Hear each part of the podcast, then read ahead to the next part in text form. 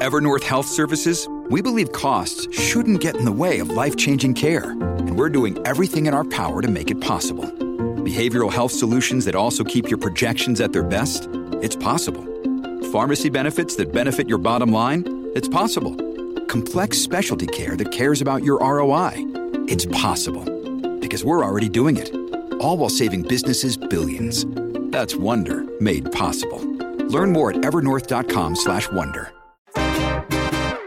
Today on CityCast Philly. During the pandemic, there was a lot of support to keep people in their homes, even if they couldn't pay rent. But now evictions are back on, and recently, some in Philly have turned violent. What is it about the way the city handles evictions that leads to dangerous scenarios? It's Monday, July 17th. I'm Trenae Nuri, and here's what Philly's talking about.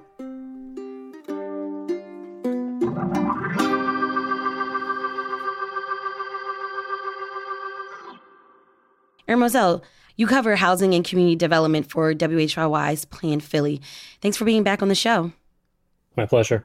So, there's been some disturbing incidents during recent evictions in Philly. Can you kind of catch us up? What's been happening here?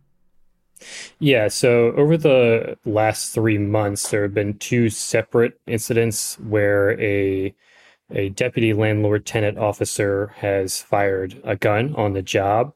For those who don't know, landlord tenant officers are contracted employees of a private law firm that is appointed by the city to carry out evictions. Um, they also uh, deliver related court documents as well. Okay. Um, so both of these incidents involved uh, on-site lockouts. This is sort of the final step of an eviction where a resident is, you know, forcibly removed from their home, not physically, but they they are given a little bit of time to gather their things, and then um, they are to leave. And this is like shocking if something like this kind of happens, or not.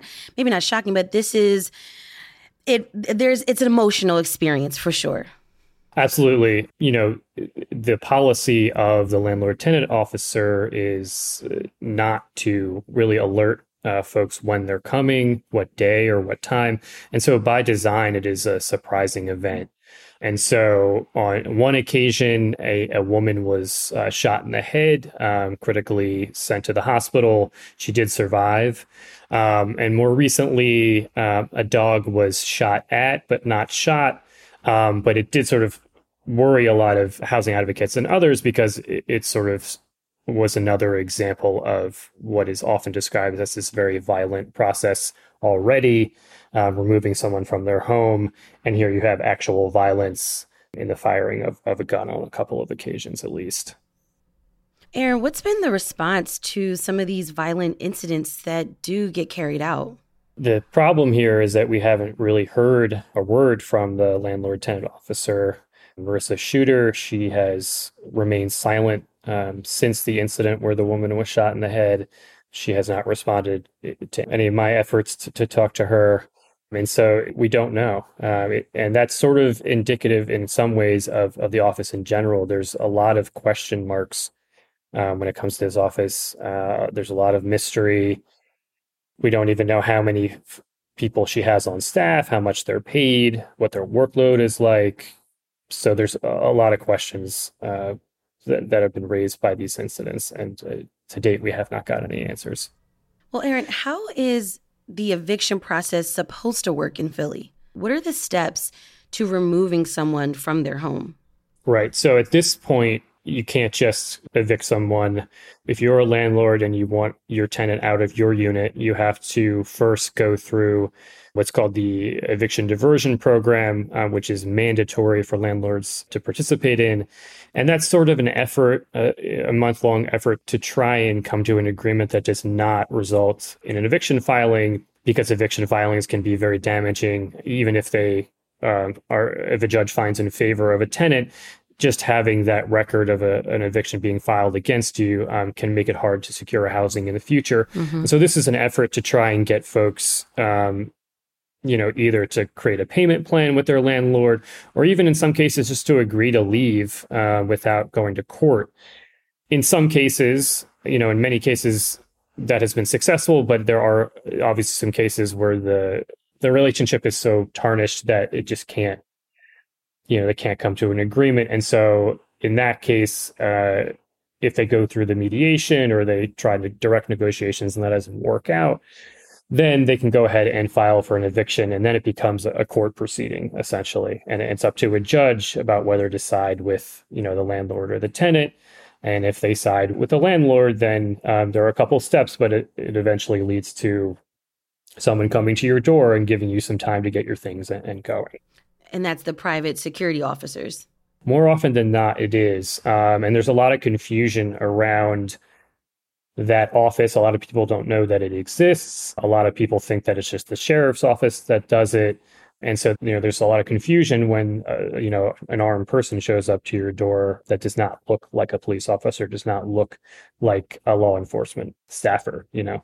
And so, because it's the internal policy of the landlord tenant officer to not give people a date and time for showing up, you know, you can speculate that it's not that surprising that some things sometimes things can go awry. It's from what I understand in talking to attorneys, it is not common for these uh, interactions to turn violent in the way that we've seen on these couple of incidences um, over the past few months. But you know, this is a very emotional, this is a very uh, surprising and traumatic event, and so um, you know, advocates say that this is the reason why sometimes these these situations can escalate.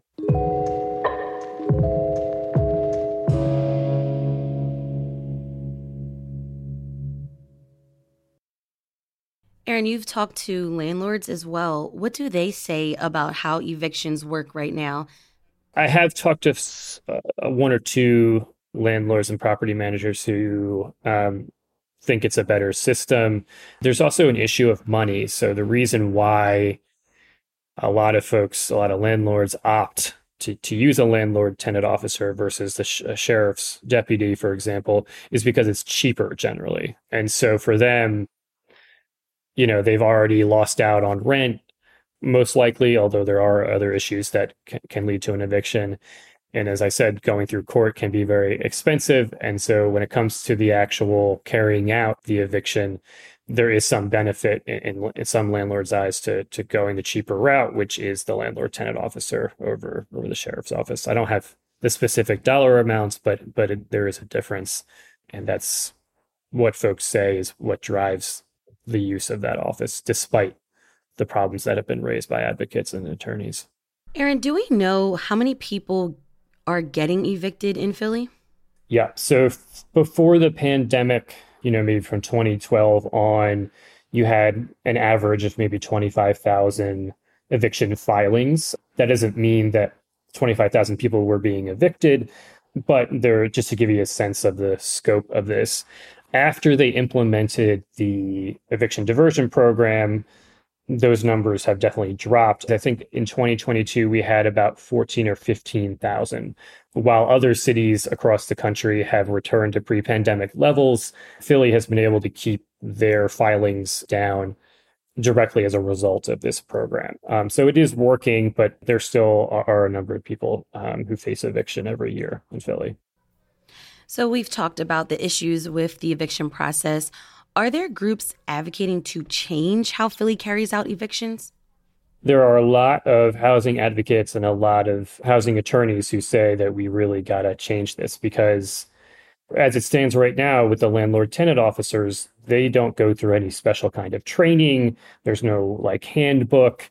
They're just sort of, you know, they have a gun and they show up and they're dispatched to all of these different addresses and the office profits off of the, the fees that landlords pay to them to carry out you know a lockout or to deliver a court document or what have you. And so advocates and, and attorneys argue that they're basically just incentivized to do as many of these as possible because I want to make as much money as possible.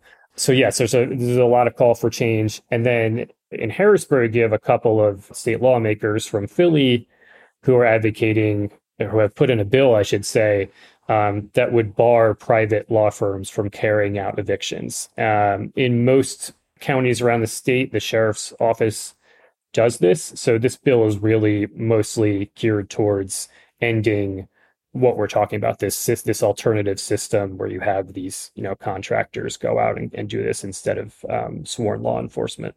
Um, that bill is in committee, but it's not had a hearing yet, and so you know, as it stands, this is still the, the, the law of the land. If I'm unable to pay rent and I think I'm going to get evicted, what can I do? Where should I turn? So the city at least recently had rental assistance, emergency rental assistance that was going on through the pandemic. That was completely geared towards helping people cover their back rent so that they could come to a resolution with their landlord. That money has since been used up, but the city did recently allot about $30 million for rental assistance specifically f- to be paired with this eviction diversion program. So people can draw on that. Um, it does have a limit of $3,000. So if you owe more than that, which a lot of folks do, um, because a lot of folks are still struggling from the pandemic, tenant debt has has risen, um, not not dropped, um, even though we are out of the pandemic at this point. Um, and so it's tough. It's it's very tough. Um, you, you, know, the best you can hope for um, is probably to create some kind of payment plan with your landlord if if they're willing. Um, but in some cases, as we've been discussing, you know, it's too much money, or the landlord's not willing to to come to a, an agreement, and and you end up see people getting evicted. All right, Aaron Moselle, Housing and Community Development Reporter for WHYY's Plan Philly. Thanks so much for breaking this all down for me on CityCast Philly. You're welcome. You can read more about Aaron's story by clicking the link in our show notes. And now, here's producer Abby Fritz with what else Philly's talking about. Philly nonprofits will receive more than $6 million to address youth mental health issues, Philly Voice reports. Amid a national youth mental health crisis, most of this money will go to building a new outpatient mental health clinic in North Philly. The money is provided by Pew Charitable Trusts. And with actors now joining the ongoing writers' strike, production for some shows filmed in and around Philly could be delayed even longer. WHYY reports that all film shoots in the city were already canceled for the summer, but some in the local film industry fear the double strike signals an even longer break in the business. Production on Philadelphia area shows like Sinking Spring on Apple TV Plus and Abbott Elementary, based on a fictional Philadelphia school, have all been delayed since May when the strike began.